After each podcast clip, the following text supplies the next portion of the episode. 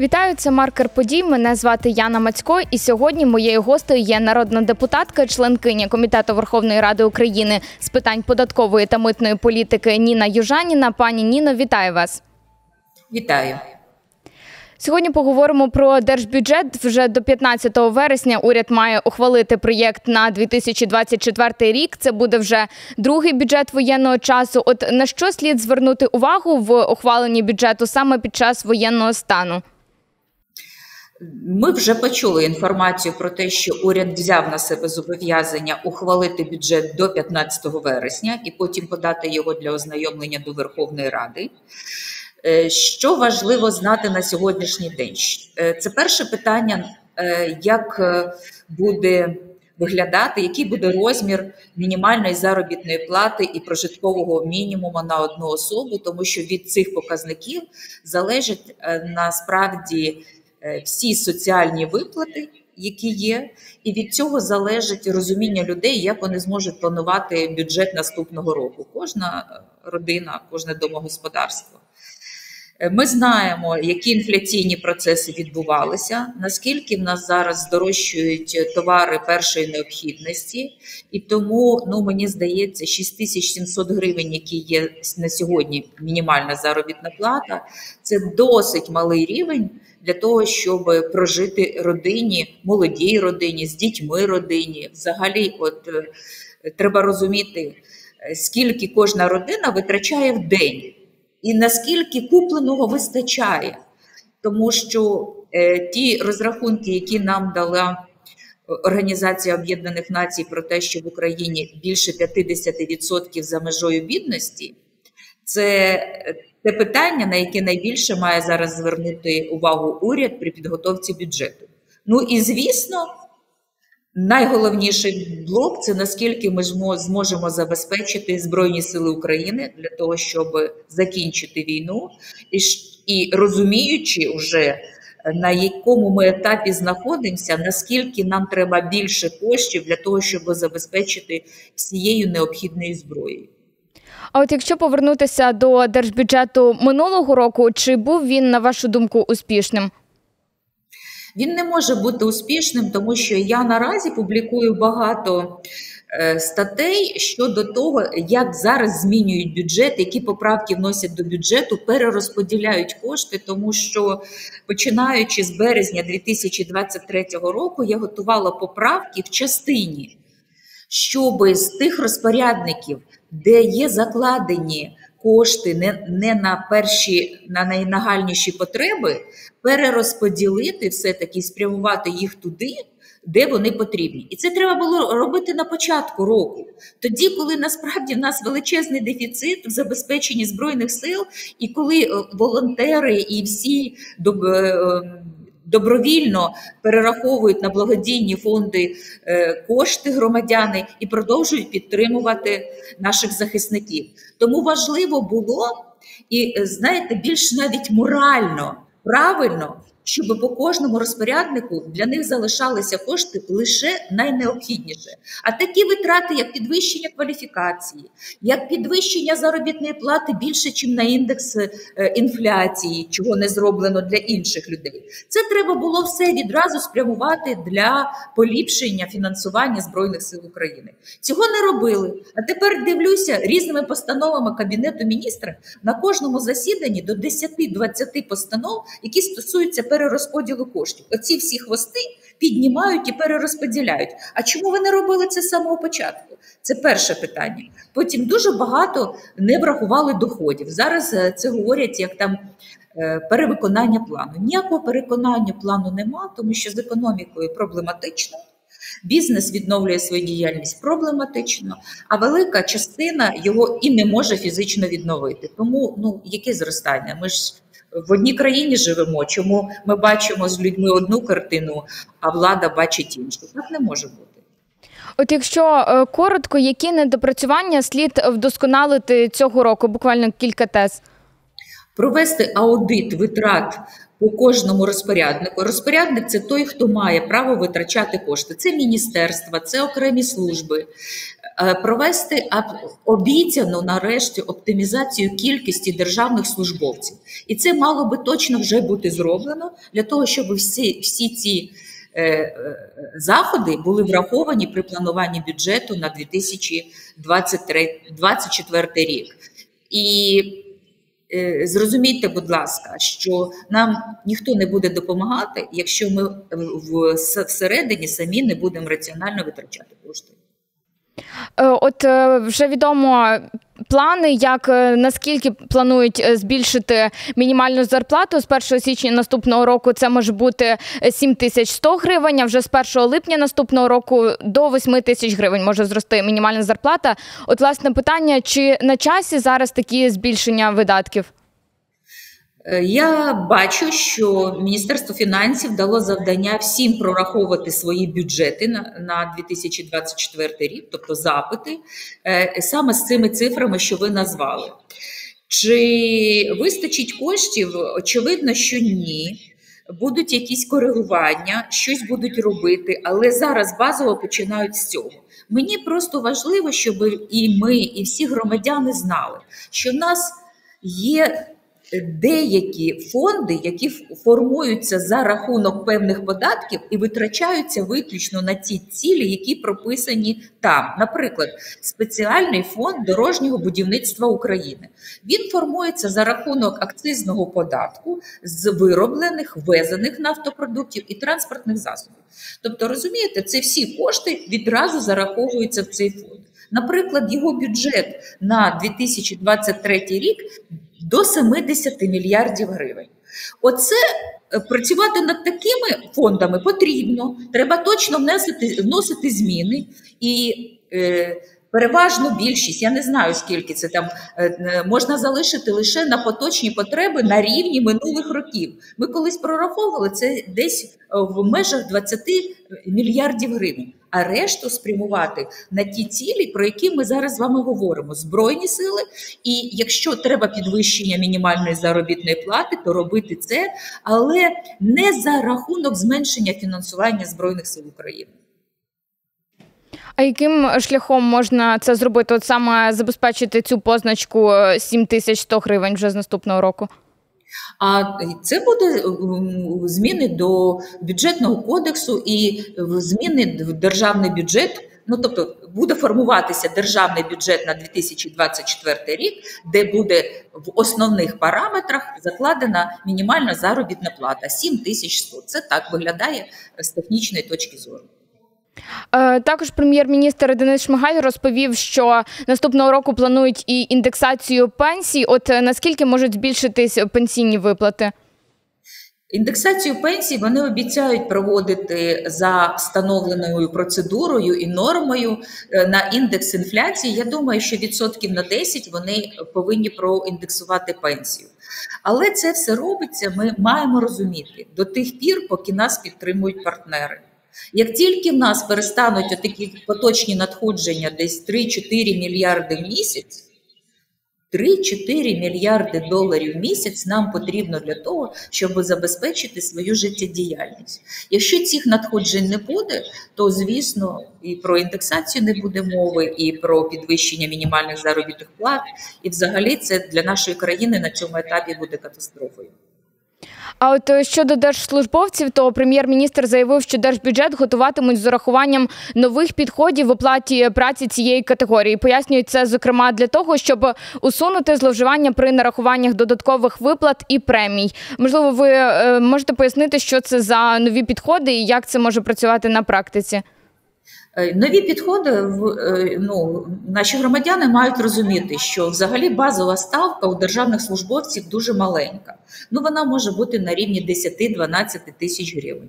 А потім починаються різні доплати, премії, надбавки, вислуга років, і ця сума може збільшитися в 5 разів.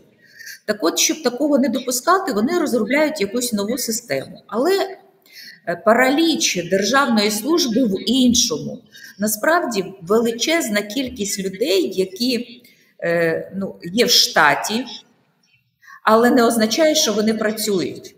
Ефективність е, кожного державного службовця не проводилася, вимірювання цієї ефективності не проводилося дуже давно. І може бути в штаті 300-400 держслужбовців, насправді працює 200 чи 150, а решта ходять на роботу, отримують свої 10 тисяч чи навіть там 15 тисяч, і їх це задовольняє. І таких в таких службах не може бути високого результату, бо кого б ви не призначили туди керівником, в нього є великий баласт, який він тягне за собою. А ті ефективні працівники отримують низьку заробітну плату, і про це треба не боятися говорити. Вони будуть вони працювати там, вони підуть в інші місця на комерційну діяльність чи взагалі виїдуть з України. І для того і потрібна реформа, яка буде е, враховувати не оцей підхід, який нам дістався, мені здається, ще з там попередніх якихось 90-х е, років, тобто сформували і вже вважають, що міністерство не може існувати, чи якась там певна служба е, в має існувати тільки в такій кількості, бо там є якісь розрахунки, скільки людей може обробляти документи. Слухайте, да ми в усьому так уже рухаємося вперед, що все це треба забути і абсолютно застосувати нові підходи з вимірюванням ефективності роботи кожного державного службовця.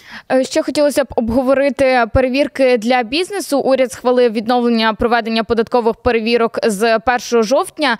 Що це для нас означає, і хто цим буде займатися? Повернення перевірок в воєнний час це взагалі недопустима річ. І коли ми повертали систему, вірніше слуги народу і ті, хто голосував в залі, повертали до воєнну систему під час війни, до воєнну систему стягнення податків, адміністрування податків, застосування штрафів, відповідальності. Я вважаю, що це передчасна дія, але наші переговорники, які співпрацюють з нашими партнерами з МВФ не змогли їм довести позицію, що для нашої економіки це недопустимо. Чому недопустимо? Е, наші платники є добросовісними платниками. Я точно зараз про це можу стверджувати, тому що на фоні перших місяців широкомасштабної війни, коли сплачувалися податки і здійснювалася перша допомога Збройним силам це будувались різні приміщення, купувались необхідні товари, які не могла забезпечити держава, тому що Міністерство оборони дуже довго розверталося. От тоді я відчула, що наші підприємці, це підприємства, малий, середній, великий бізнес, дуже відповідальні. І коли в березні місяці 22-го року були прийняті деякі зміни до податкового кодексу, що відповідало воєнному часу, тому що в багатьох не було можливості навіть спланувати, що він може робити сьогодні, і чи треба залишати гроші на сплату податків через е, півроку, наприклад, чи через квартал, квартальний сплата податку, наприклад, по податку на прибуток. Якщо сьогодні до тебе звертається військова частина і просить допомогти відбудову казарми.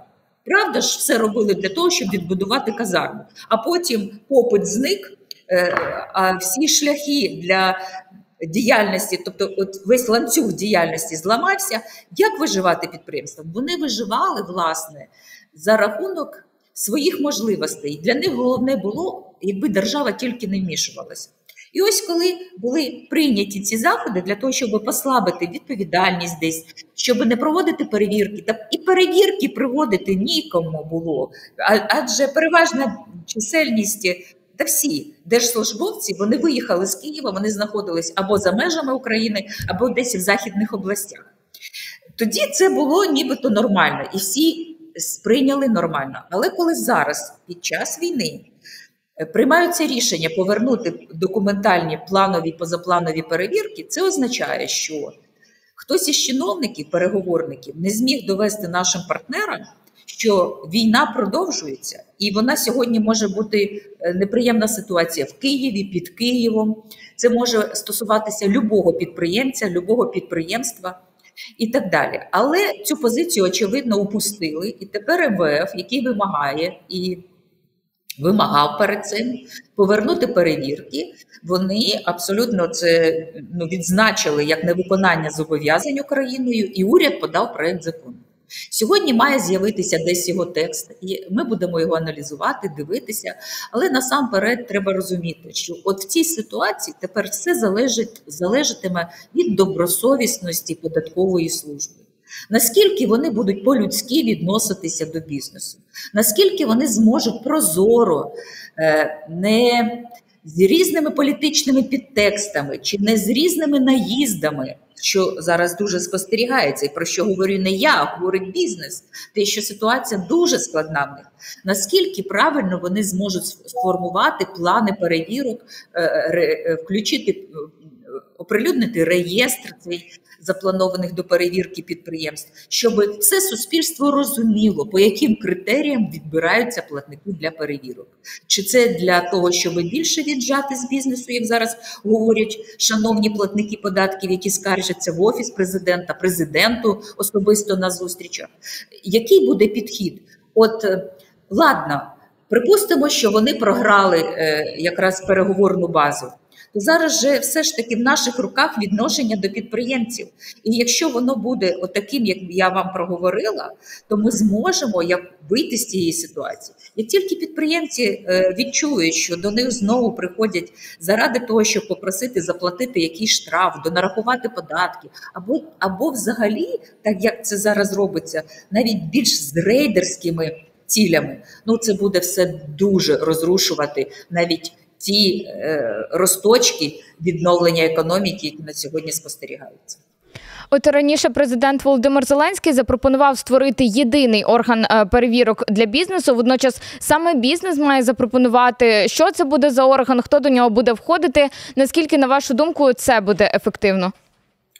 Ну, цього апріорі зробити не можна, тому що в нас є законодавство, яке регламентує, наприклад, дії кожного правоохоронного органу, е, взагалі розмежовує по відповідальності і по підслідності статей, які хто який орган і хто може приходити до бізнесу, що перевіряти. Тому створити єдиний орган, ну тоді розформуйте десяток існуючих, бо вони ж не можуть існувати без того, щоб не взяти десь кошти додатково, крім того фінансування, що вони отримують з бюджету. Ну це ж абсолютно очевидно. Митниця якісно не може запрацювати, бо там присутні певні правоохоронні органи, які контролюють. Податкова не може якісно запрацювати, бо не вони одні перевіряють і не бюро економічної безпеки, яке створено в Україні, як єдиний орган по економічним питанням. Він у нас є. Тому я не вірю в те, що говорить президент. Мені здається, що йому вносять в уші неправильну інформацію. Вона не буде мати ну якби законної юридичної сили. Це все рівно, що от він говорить, що зараз вони створили платформу на базі офісу президента, яка вивчає проблемні кейси платників, зустрічаються з ними і е, будуть в ручному режимі допомагати. А потім через певний е, строк, десь мені здається, неділі через три було повідомлення, що бізнес не дуже йде на контакт, бо треба тоді розказувати дуже багато деталей і так далі. Просто якби це. Е, ну насправді були якісь там виняткові випадки. А якщо це тотально є проблемою для бізнесу. Сьогодні приходять до всіх, і це приходять правоохоронні органи. Ну ми ж е, чітко розуміємо, хто дає команди правоохоронним органам. Є в офісі президента заступник, який керує повністю правоохоронною системою, і це дає їм таку можливість. Тому тут президенту треба поговорити спочатку з ним. Е, примусити всіх виконувати законодавство, і тоді зміниться ситуація. Я впевнена. І наостанок е, з 1 серпня вже повернули довоєнні податки. Як ви можете оцінити, як це вплинуло на економіку, якщо оцінювати, що вже місяць діють такі зміни? Ну, з 1 липня повернули акциз на, наприклад, пальне. Ну, Ми бачимо, що ціни зросли 6-8 е, гривень. Е, цей аналіз е, проводять експерти щотижнево, мені здається, щомісяця. Тобто ми бачимо це зростання. Ціни в цілому зростуть десь на 11 від 11-12 гривень, і це ще ця ціна добіжить до цього свого максимуму, тому що все ж таки є були запаси палива завезені раніше. а а і ще ось виникла нова проблема: те, що дуже е, багато виробляється зараз фіктивного палива, і це є проблемою, тому що ринок пального завжди страждав від того, що існувала на ньому ця сіра частина, темна частина, нелегальна частина. Е, Так от е, відсоток нелегального палива, на жаль, на ринку зростає, і тому ми будемо ще мати наслідки. Це зменшення надходжень до бюджету, але е, навести лад, мені здається, нікому поки в цій владі не вдалося. Побачимо, як далі. Е, Крім того, е, я впевнена, що ми всі. От розумієте, побачили на цінах в маркетах, що зростає, але мені здається, осінь і зима буде більш е, такою лакмусовим папірцем, більш е, зрозумілою, як ціни будуть рости, тому що насправді тяжка буде нас і осінь, і зима, і зараз говорять про це е, ті, хто має нам забезпечити тепло. Гарячу воду, електроенергію, і е, тобто нам треба готуватися все таки до складної зими. От е, можливо, ви можете спрогнозувати там наскільки можуть піднятися саме ціни? Ну, дивіться, всі зараз говорять, що інфляція трошки стихає. Вона стихає, що тому що купівельна спроможність на дуже низькому рівні. Люди можуть ледь-ледь собі забезпечити е, свій кошик, який вже десь на одну третину зменшили, прожитковий кошик. Тобто е, я не знаю, як ви спостерігаєте, але я чую просто від від от сусідів, що вони говорять. Тобто, е, справді в нас люди концентруються. Дуже зараз багато. Ви подивіться, всі працювали на своїх власних земельних ділянках, дуже багато готують собі на зиму різних продуктів. Навіть з міста всі були там в селі і готувалися до цього. Думаєте, ми повернулися до цього життя від того, що нам добре, від того, що всі очікують, наскільки скудний бюджет кожної родини і як вони можуть вижити із цим всім. Тому е, мені здається, що ціни десь в межах 10-15% це е, просто от е, виходить такий сталий, стале зростання цін в результаті підвищення цін на енергоносії і на, е, і на інші е, товари, які пов'язані от з тим, щоб відход, ну, ну, могти себе забезпечити, наприклад, тією ж електроенергією. Ми знову повертаємося до генераторів. Нам потрібні е, дуже е, з великою, з великою з великими можливостями генератори. Зараз говоримо навіть про забезпечення кожного житлового будинку багатоповерхового. І, І це все буде вкладуватися в ціну товарів. Так що побачимо. А от цікаво, наскільки можливо забезпечити, як ви кажете, кожен житловий будинок генератором? Я про цю проблему і тему, і завдання чую вже неодноразово і піднімала це питання навіть на зустрічах із депутатами місцевих рад.